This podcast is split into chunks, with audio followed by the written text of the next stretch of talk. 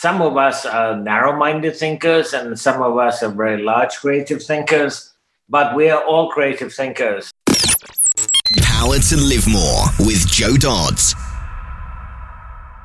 Welcome to the Power to Live More podcast, all about productivity, organisation, well-being, energy, and resilience.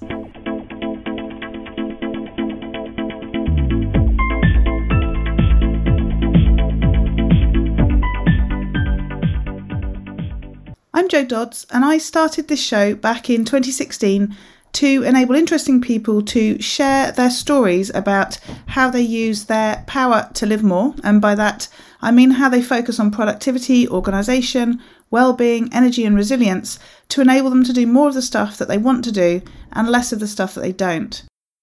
After 241 shows, I've taken a pause from doing new interviews to reshare previous interviews. They were too good to not revisit. So please do bear in mind that this podcast might refer to events from the past as current or in the future. But rest assured that the stories, tips, and advice shared by my guests continues to be pure gold. Hello, my name is Ellie Dodds and I'm co presenter, and today Jo's interviewing Firdaus Kharas. How does the modern equivalent of Dr. Seuss, Firdaus is a master global communicator and humanitarian who has influenced hundreds of millions of people's lives for the better. Desmond Tutu called his creative work, which has been viewed by more than a billion people worldwide, outstanding and powerful. A Fellow of the Royal Society of Arts, he was named one of the world's 50 most talented social innovators and has received more than 112 awards, including the prestigious Peabody Award. Back to the studio. Today I'm interviewing Firdaus Kharas of Chocolate Moose Media. Welcome, Firdaus. Lovely to meet you. Thank you, Jo. It's a pleasure to be here. So, start by telling us a bit about who, who you are, what you do, and crucially, where you do it. Well, where I do it is uh, all around the world, quite literally. My work is being used in uh, 198 countries. It's been seen by over a billion people. And essentially, what I do is use media to better the human condition. So I've been working on COVID 19, and before that, I did a video on how to interact with the police in the United States. And I worked on a lot of disease prevention, on human rights, and other issues like that. Uh, I use creativity to uh, better the human condition through mass communications called behavior change communications. And I've been doing that for the last 25 years. I'm based out of Canada. I was based out of Switzerland as well. Wow, that it feels like it's a big topic and we've not even started. so, so my first question is usually, and I am very sort of pertinent here, sort of how did that all happen? Because it's not the sort of thing you probably you know left college saying that you wanted to do or left school saying what you wanted that you wanted to do? How did how did it all come about? Oh i blame mother teresa. Um, when, when i was uh, quite small about eight years old i met mother teresa several times because my mother was the head of a national ngo in india where i was born and grew up in calcutta. And uh, mother teresa was not uh, famous at that point. This was in the early 60s and uh, I, I remember the image of Mother Teresa working in a huge room with the poorest of the poor, dying on cots as if it were just yesterday. Mm-hmm. Um, and I realized looking back that I think I got my first taste of working outside of one's comfort zone for the benefit of others. At that time, you can imagine that uh, an eight year old walking into a room of uh, very sick and dying people has a lasting impression. Yeah. And so uh, I can draw a straight line from my early socialization in India uh, to all my university uh, schooling and through my other earlier work uh, in national affairs, particularly in the government of Canada on refugee affairs, and I headed the United Nations Association Canada for a while. Um, so I use media, but uh, I make media with a difference. I don't do commercial programs. I do media that essentially uses my background in international issues. Uh, and I use uh, media to better the human condition by making people change their behavior either directly uh, by the viewer watching what I'm producing or indirectly by creating a conversation about a particular topic like sexual violence that I want to create a topic on and and therefore create uh, a, an influence on the person whose behavior I need to change. Mm-hmm. And how did you know that that was the way to do that? So you you knew very clearly that it was about helping other people, and but obviously there were so many routes that you could have chosen. How did you I, know that it was the education and the creativity piece? I actually started with uh, UNICEF. Uh, we uh, some time ago in the 1990s, we did what uh, was then a very new convention, which is called the Convention on the Rights of Children. We took every right in it and we animated it you know, using studios around the world. And in those days, we had to send broadcast quality tapes to broadcasters. And over 2,200 broadcasters played them around the world. They became the most watched uh, media on human rights ever created. And then I came up, I thought that this is a good way of mass communications to get people to focus on a particular subject and to change their behavior. And the the work that I'm probably most famous uh, for creating or co-creating is called the Three Amigos, which was three funny animated condoms uh, to stop the spread of HIV/AIDS and that became very famous uh, and was used in over 150 countries in one way or the other uh, during the height of the HIV/AIDS uh, crisis. And I think uh, I've used the approach of using humor Uh, because I don't believe in bashing people over the head. I mean, if you think of most behavior change communications, they don't use much creativity they simply, you know, they might show you, for example, an image of a battered woman if they're dealing with domestic violence and say, basically, don't do this. Well, I don't think that does anything except publicize domestic violence. I don't think it addresses the person whose behavior you want to change in that example, and that is the person who is doing the abuse, not the victim. And so uh, I think that I use humor to bring a person to the serious point I want to make at the end of the spot. Uh, because I think that the person has to internalize the message, and we have to use a lot of creativity in in reaching people. So I always say that I have an audience of one person, just one.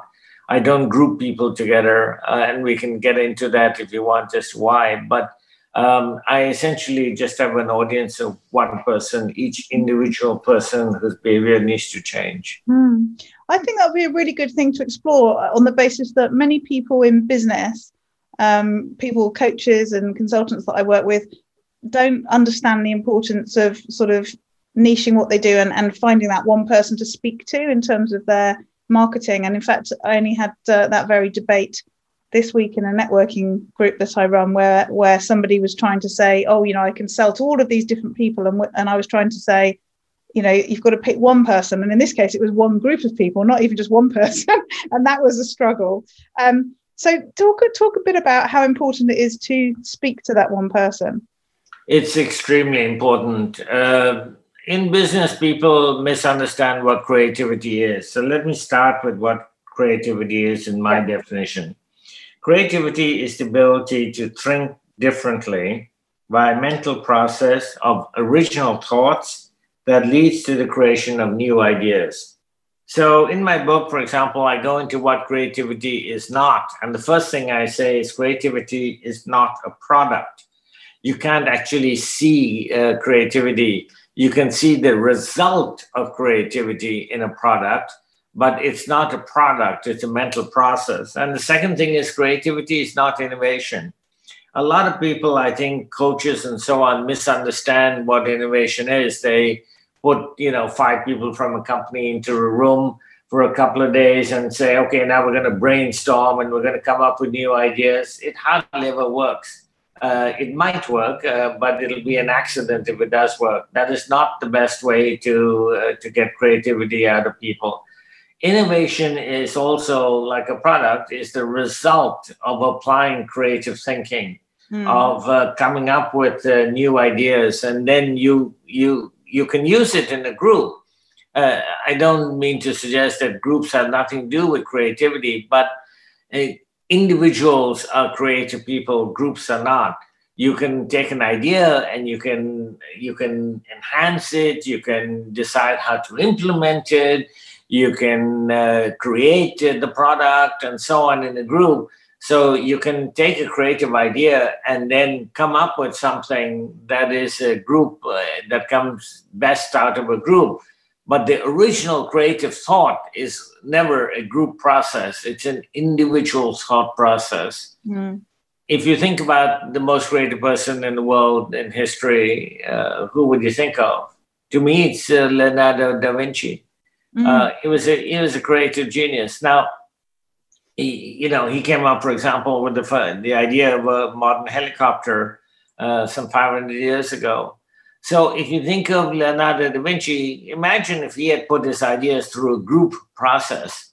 I mean, we wouldn't know his name today, and we probably wouldn't know his ideas today, uh, because everybody in that group would have laughed at him. Yet he was an absolute creative genius mm. and moved the world forward. And I think that that that is a good example of uh, how creative thinking is an individual process and that groups actually can be detrimental to the group process. And the best known proponent of that was Steve Jobs.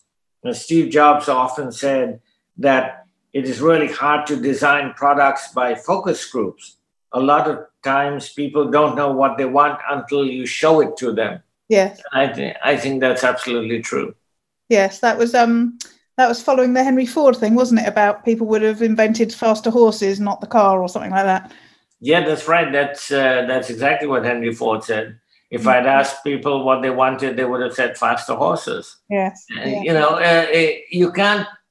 You if you're a creative thinker and in business, you have to not just think outside the box, but really far outside the box. Uh, and, I, and I think that's an important point uh, that many business leaders fail to understand. And they do so at their great detriment, especially now in the era of COVID in 2020.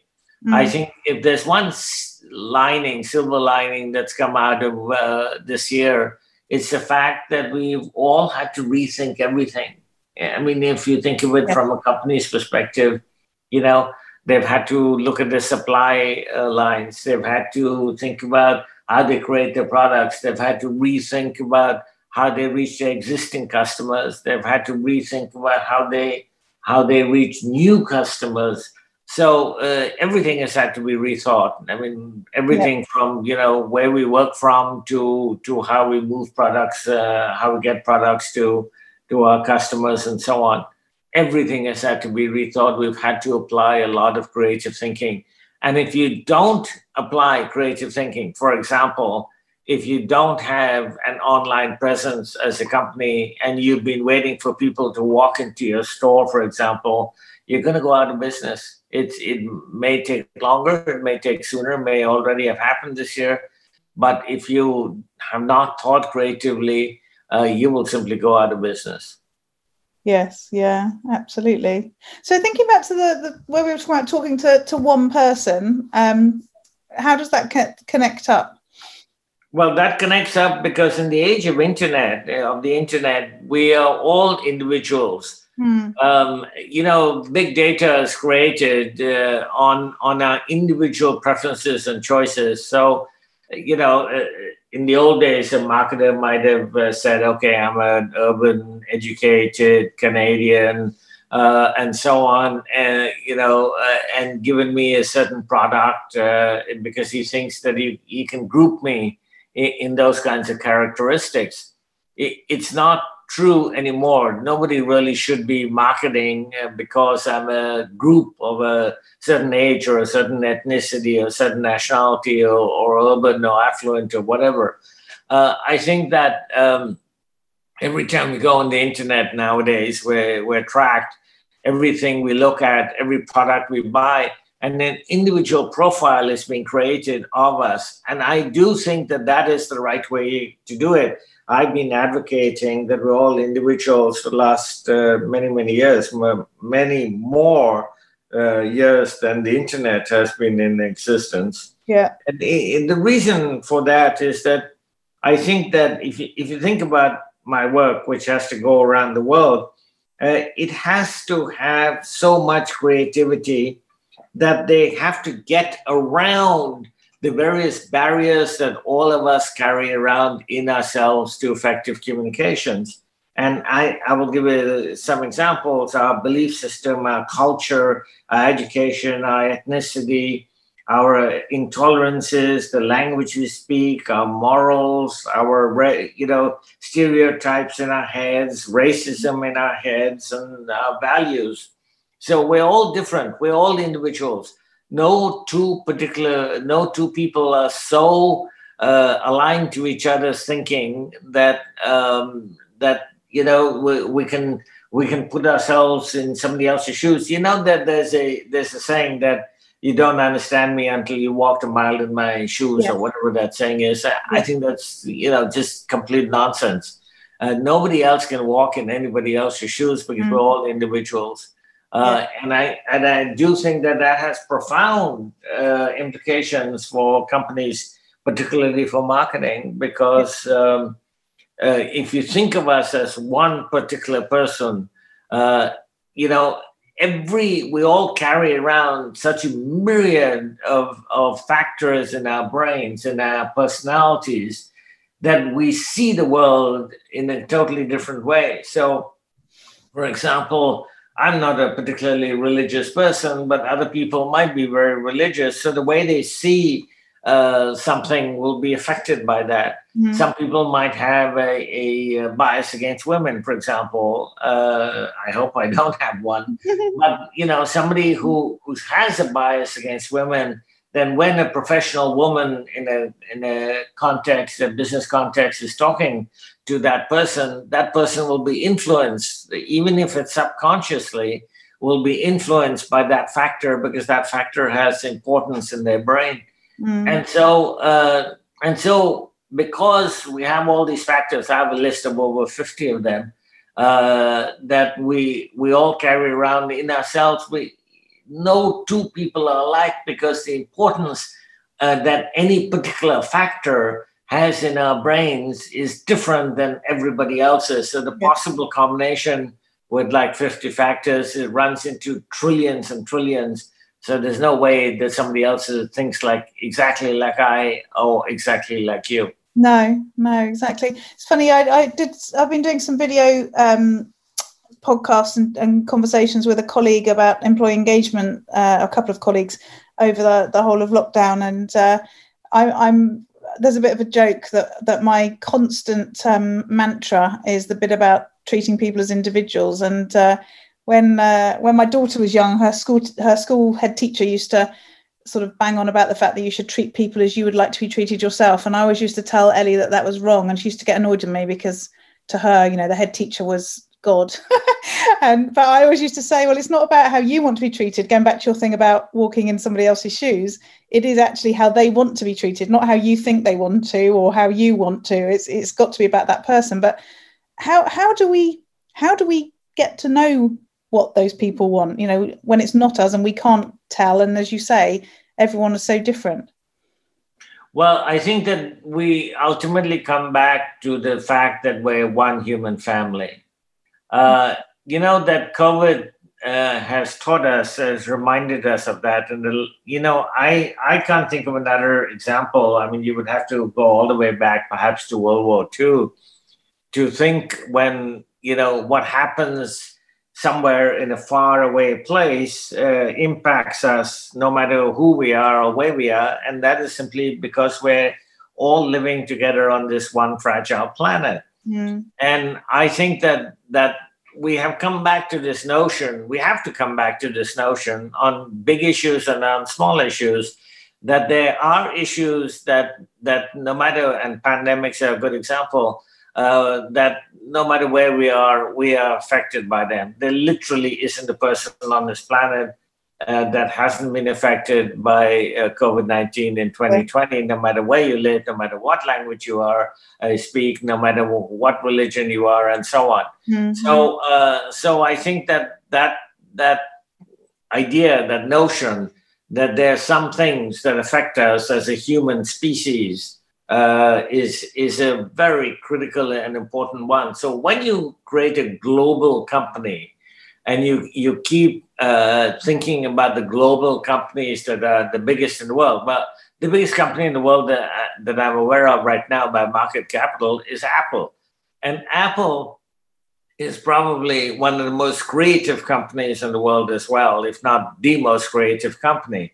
Uh, I have a great deal of respect for Apple. And it started by two people in the garage. That's all. And they kept applying their creativity.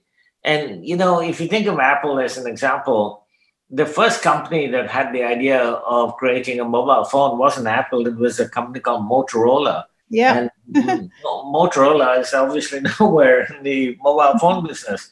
And that's because they had the original creative idea, but then they didn't keep applying their creative thinking. And so then Apple and Samsung and Nokia and so on all came along and took uh, market away from from the uh, company that came up with the original idea. Yeah. So uh, it, it, cre- applying creative thinking in a business is not a, a one-off thing. You have to do it continuously. It's a continuous process. Uh, and I go in my book through through the various uh, things that you need, the kind of eight aspects of applying creativity that you need uh, that that you need in a business to succeed. Mm-hmm. And I can go through those if you wish, but but you need certain things in order to be able to apply creative thinking. I think it'd be interesting to to hear what they are in sort of um, through the lens, if you like, of of the pandemic, because one of the things that's been frustrating me around the narrative around sort of moving forwards as a world is that is that it, there seems to be so much talk about getting back to how things were, and you know things like even you know, when the UK came out of lockdown, the first thing the government did was was tell everyone to sort of go back to the office as if that was the only way to run a business. And you know, some people did because that's what they think is the only way to run a business, and others, you know, there's a friend of mine who works for a, a big company with like 55,000 employees, and they're still working from home, and they have all the way through, and they're still doing really well, and they've made it, you know, work. They've got a new way of working now. But how do we how do we encourage creativity in how we move forwards rather than um, sort of end up trying to snap back into what we're used to and, and keep things sort of as normal as possible because it's such an upheaval? How do we encourage those changes and encourage people to take the opportunity of the trauma that we're going through if you like to come out differently at the end of it? The first thing i would say is that we all have to accept that we are creative thinkers. The yeah uh, the ability of us to apply creative thinking is different. And uh, some of us are narrow minded thinkers, and some of us are very large creative thinkers, but we are all creative thinkers. And, and people sometimes quite often tell me, well, you know, I, I'm not a painter, or I'm not an artist, or I'm not a writer, so I'm not a creative person. And that's completely nonsense. Every single person uh, no matter who you are, uh, you are a creative thinker. And if you don't think you are, just think back to your childhood. And if you are in an adulthood now, and you say, okay, maybe I was a creative thinker when I was a child because, you know, I sang and danced and so on.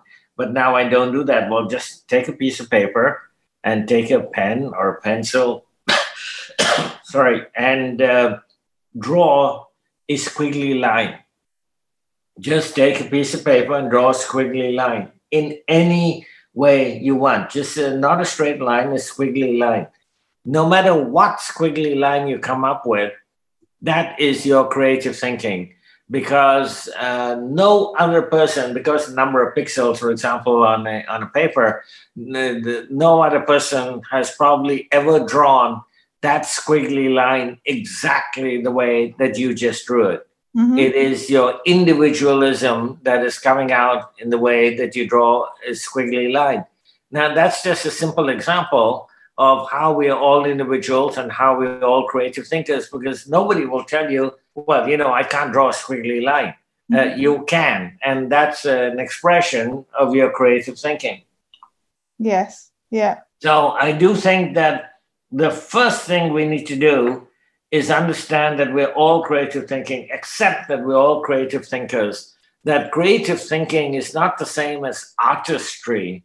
Uh, it's quite different, and and creative thinking is what we need in our both our personal lives and our professional lives. You know, uh, it, there's an annual survey done of uh, the world's in the largest platform of the world of employers and employees and they ask the employers what is the one characteristic the top characteristic that you're looking for in a potential employee and for the last five years it has been creativity uh-huh. for the last five years even before covid it has been creativity and i have absolutely no doubt it's going to be creativity uh, going forward in the post-COVID period.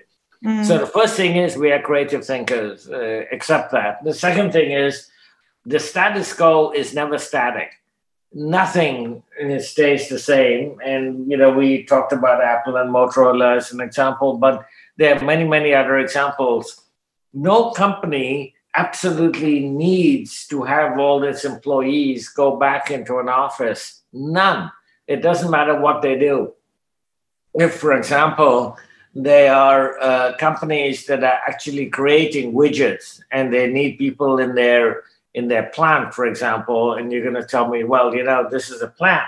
Well, let me tell you that if you're doing something that's repetitive in a plant, AI and automation, robots are going to take over your job pretty soon. Yeah. So if they haven't already, so don't think that just because you're creating something in a plan, that that's the only way to do it. Uh, it and every other aspect of of uh, professional life, you know, goods and services that we can think of. I can't think of any other uh, place that needs to needs to uh, have people in an office. Mm-hmm. I haven't been to an office meeting oh, uh, I mean, perhaps one or two, but I haven't been to an office meeting in since March in Canada. And you know, I haven't lost anything uh, because the, the, I've been doing all my work online for years anyway, mm. uh, and it, it, hasn't changed anything. And I think that every company can do that. Why can't a bank have its uh, advisors uh, on investment sitting at home, uh, you know, professionally dressed and whatever, but still sitting at home and advising their clients. Why can't a, uh, a manufacturing company uh, CEO directs his employees by sitting at home uh, and meeting with them on, on one of the platforms like Zoom and Skype and so on to, uh, to you know, manage their employees? Yeah. I, I, I don't I don't think anybody needs to go in. There's some employees that obviously you can't do with not going in. So, for example, I mean, a bus driver is a good example. Well, a bus driver just simply can't function if he doesn't go and drive the bus. So, uh, you know, there are some things that that are going to be a necessity yeah. uh, going in. But for the vast majority of, of employees, I think that's not going to be necessary in the future. No, no, yeah, it's, uh, and it's interesting because companies that are aren't all doing the same thing. So there are companies where you would think, oh, it might be quite difficult for them to work from home, but they're making it work, and others are just saying it's too hard when it's easier for them than you know company A sort of thing. So it's interesting. I mean, I you know I accept that. Uh, the economy in city centres is affected if people aren't in the offices, but other than that, to me, it just feels like the the economy will go out to the sort of towns and the villages and the, the back a bit about a bit like the you know 19th century you know 18th century or whatever all the sort of local artisan um, type um, situations because people will be working from home and shopping from home in a different way i guess they, they will be. be. They'll be on an individual basis. Uh, and so I'm not sure I agree with the analogy of going back to the kind of 18th century artisan. we want uh, modern because, as well. yeah, because I think that people will be online more than anything else. And, yes. there's no there's no uh, better example than Amazon and its share price over 2020. It's obviously gone up considerably. Mm-hmm. Uh, and Zoom and all these other platforms that have been affected by COVID 19. yeah. Yeah. That trend is going to continue and accelerate. Uh, there is absolutely no end in sight, I think, to uh, for a company that that produces and sells online and then uh, the shipping and everything that's involved. That trend is going to continue and accelerate in the next few years. I yeah. think that one of the things that COVID 19 in 2020 has done is that it has forced companies to uh, greatly accelerate their online presence. Yeah. Uh, so a company might have had a plan, you know, okay, we'll have a, some kind of website and get online and so on in the next three, five years, whatever, and they bang, they had to do it in 2020. They yeah. didn't have a choice. Uh, I also think that retail, for example, I think that tourism, for example, these are huge industries that are going to change forever. Mm-hmm. If any CEO uh, of a retail organization or a or uh, any uh, CEO of a airline or a, a tourism related organization thinks that things are just going to go back to normal, they're completely mistaken. Yes. Yeah. Things will not go back to normal.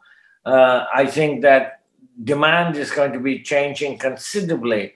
I think, for example, that uh, you know it's going to take several years. Now, even if we have a vaccine tomorrow, which, uh, by the way, I'm not very hopeful on. I've been working on HIV/AIDS, for example, for 30 years, and we don't have a vaccine for HIV yet, mm-hmm. which is also a virus we have antiretroviral drugs that keep you alive, uh, but that doesn't prevent you from getting HIV in the first place. No. So, um, so I do, I, I do think that this is, you know, yes, there are companies that will succeed. By the way, that's a good example of what else I say in my book, which is that creative thinkers have to embrace failure.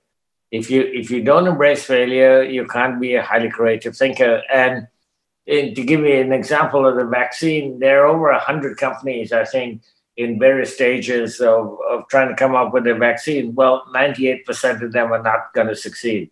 Uh, that doesn't mean they shouldn't be doing it. That doesn't mean they shouldn't be trying it. They should certainly be trying it, but they they uh, know that the odds, the mathematical odds against them. So I say in my book that the best, uh, the best uh, uh, and uh, uh, most knowledgeable people of failure are people like sportsmen and research scientists. Uh, research scientists know that uh, they are going to fail uh, more often than they're going to su- succeed. They yeah. know that right from the start. Mathematically, that is absolutely the case it doesn't mean that you don't try it, but it means that you, as a creative thinker, you uh, accept uh, that you're going to fail and you get up and get going when you do fail. Yes. Uh, yeah. And it's the same with sportsmen. Uh, you know, um, if you think of that, you know, uh, you're in the UK. Well, if you think of a cricket player, for example, uh, when in, when a cricket player goes to bat, he knows that the chances of him uh, batting a century in a in a test match is probably less, much less than not getting to that figure of 100 if you, if that's his goal. Yeah. So um, so I mean in baseball, for example, the, the, you know if you if you hit the ball one out of four times, you're doing really well. So so them there are professionals and there are people who accept failure who who know that they're going to more likely fail than succeed. And I think we have to all become much more adept at accepting failure. Mm, So, taking this sort of um, very um, micro in terms of yourself and how you run your business and how you work, how do you use your creativity to ensure that you're successful and you get done what you need to get done? Well, what I do is uh, I, what I do is very very difficult. There are not many people doing that, uh, and I uh, because you know when I tell people, well, my work has been seen in 198 countries and reached well over a billion people. Uh, I've now done uh, work which has been versioned into 400 plus language versions. Uh, people are kind of staggered and say, well, how do you stop HIV/AIDS on a global basis? uh, using three funny animated condoms. Well, that's it. It's precisely because there are three funny animated condoms that it worked.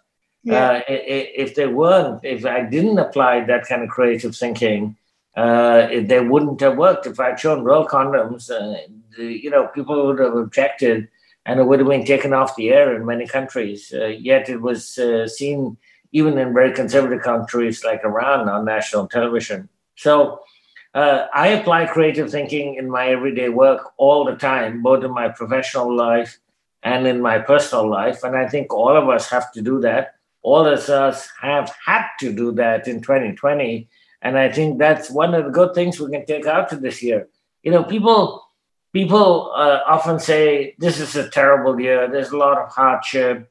I'm not so sure. I think yes, there are aspects of the year that have been unfortunate and very bad, and people have been affected uh, negatively. I have no doubt that a lot of people have gone broke or uh, have lost their savings or have lost their jobs and so on. But the big but is that I think the new thinking that comes out of this year will make the world a better place. Yeah. Uh, I think that that you know after this year, when we go forward, we will be stronger, we will be better, we will be richer as a global economy, we will be more dynamic, we'll be able to adapt to challenges more easily, uh, and more than anything, we'll be able to apply our creative thinking yeah. because that's what is going to be necessary.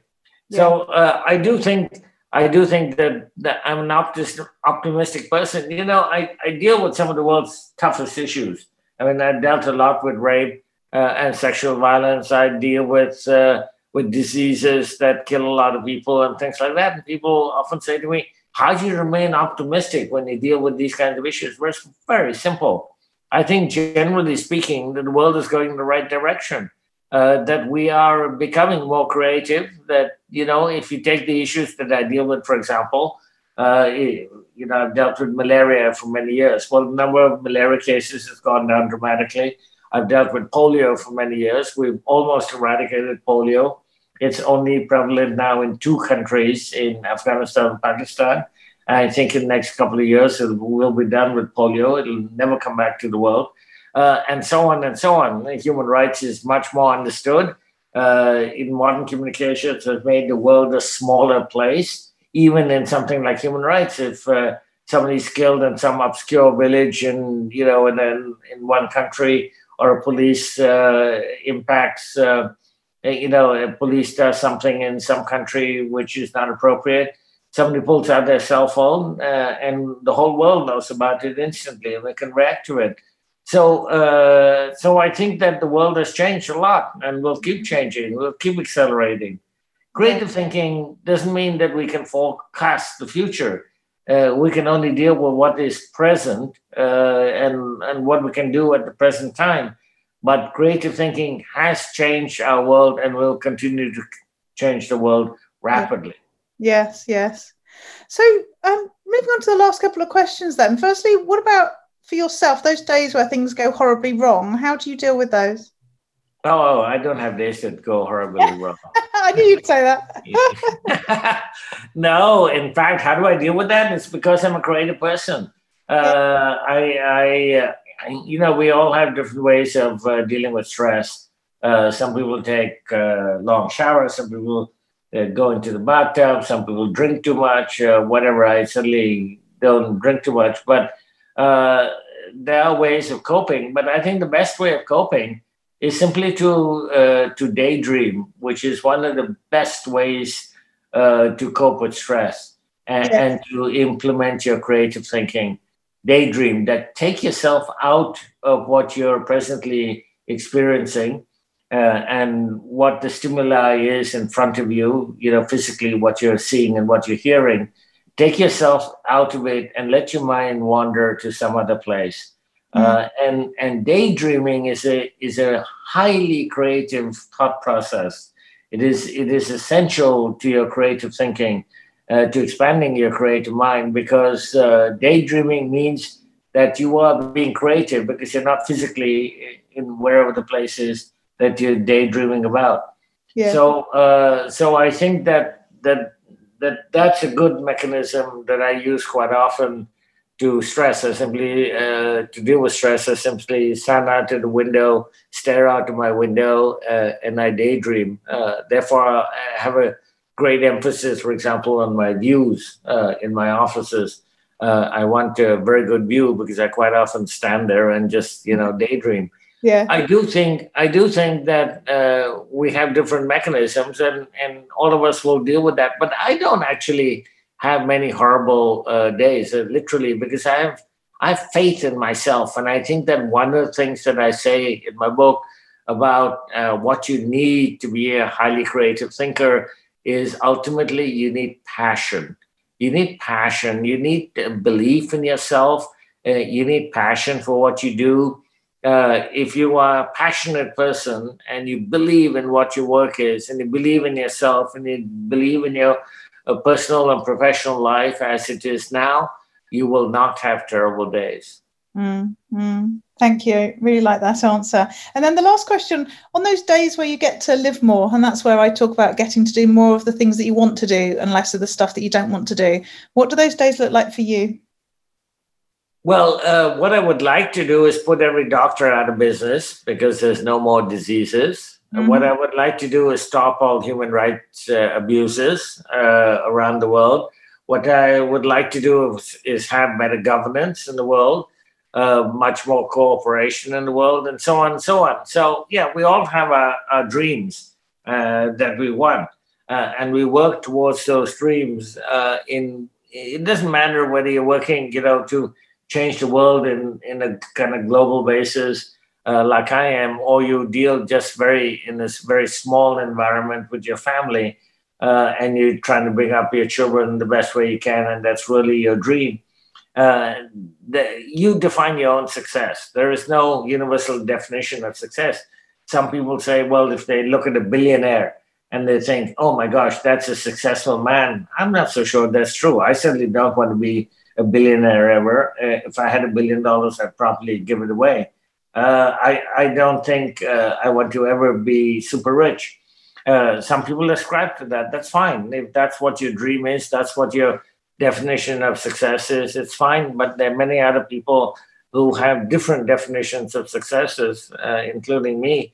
Yeah. And I think that uh, I think that if you define your own definition, you know, come up with your own definition of success, and then work towards it uh, and, uh, and apply your creative thinking to actually design your own life. Don't just live it, don't go with the flow, don't let others decide it. Uh, just decide, you know, use your creative thinking as much as you can to actually design your own life, to, mm. to create your own life, to mm. create the best possible life that you can have on your uh, in this uh, short time that we all have on this planet, yeah. and then that that is absolutely the best way to to to use your creative thinking. Lovely, and we're back to that whole individual thing again, aren't we? Lovely. Yeah. well, you and I, you and I agree on that completely. You know that has that that actually has very profound implications mm. uh, because uh, if you think through uh, this this notion that you know that we are you know I'm a Canadian, I speak English, and so on. Uh, it, it, really doesn't matter. Uh, it absolutely doesn't matter. It's uh, it, it's who I am. It's you know Firdaus Kharas, the one person. Uh, it, that's the important part, and I I think if everybody thinks that way, you know, uh, it, it it changes your perspective completely uh, in terms of uh, how you see the world and how you interact with people and how you treat other people. Yes, yeah, exactly. Thank you, Firdaus. It's been so uh, lovely speaking to you today. Tell people how they can find out more about you and get in touch. Well, they can uh, contact me through my website, which is uh, Chocolate Moose Media, but it's Moose the animal, not Moose the dessert. um, that's the Canadian part, the moose. Uh, and uh, you can order my book on Amazon or any of the major platforms. Uh, you can also go to my website and order it. And if you do order it from my website, it's the same cost. You get a personalized signed copy from me, uh, and you get it much faster than Amazon prints theirs. and what's um, called? What's the actual title? the title is uh, is creativity, the key to a remarkable life. Lovely. Brilliant. Thank you so much for your time today. Really enjoyed it. Thank you, Jo. Thanks for having me on your show. Attention, home based coaches and consultants. Are you tired of feeling alone, isolated, and frustrated with running your home based coaching or consulting business? Are you sick of feeling like your life would be better and you'd be happier if you felt more organised and productive? Do you feel like there's simply not enough time in a day to get all the things done that you need to do to build a successful business while making time to live more?